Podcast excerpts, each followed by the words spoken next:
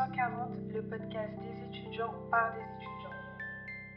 Bonjour à toutes et à tous et bienvenue pour cet épisode du Studio 140. Alors aujourd'hui, comme on sait qu'il y a un nombre non négligeable d'étudiants et d'étudiantes qui ne viennent pas de Paris ou d'Île-de-France, on a décidé de sélectionner pour vous différents lieux, des bars, surtout des bars en fait, et aussi euh, quelques cafés vous pourrez traîner et consommer euh, des produits assez intéressants à Paris.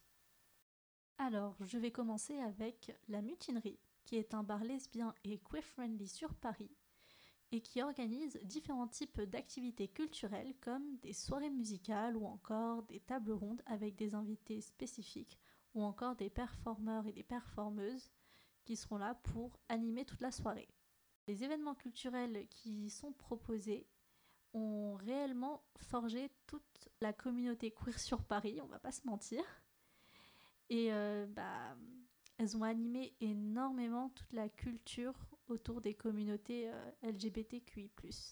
C'est un bar qui est ouvert de 17h à 1h30 du matin. Pour la suite, on va rester dans le thème avec le Bonjour Madame, qui reste encore un bar mais qui fait aussi café et qui se revendique comme féministe intersectionnel.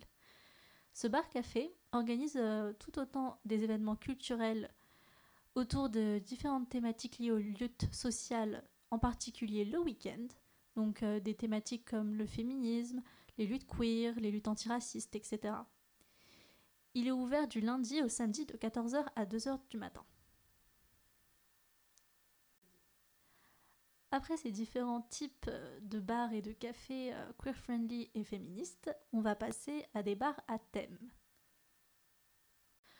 Pour notre premier bar à thème, j'ai choisi le Player One. C'est un bar avec une ambiance pop culture plutôt des années 90, entre la SF et la fantasy.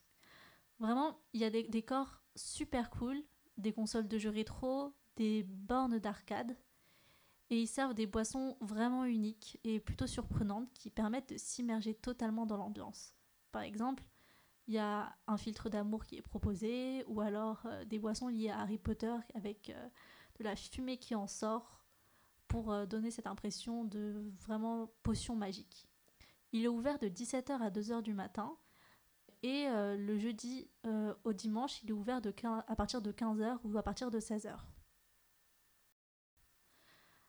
Après le bar euh, plutôt pop culture, on va passer au dernier bar avant la fin du monde, qui a une ambiance plutôt geek et qui laisse à disposition tout un panel de jeux de société auxquels on peut jouer sur place si on consomme. Il y a des salles à thème et des expositions qui sont organisées au sous-sol dans des décors vraiment impressionnants. C'est un bar-café qui fait aussi restaurant, donc il est ouvert à partir de 11h30 jusqu'à minuit, sauf le vendredi et le samedi où il ferme à 2h du matin.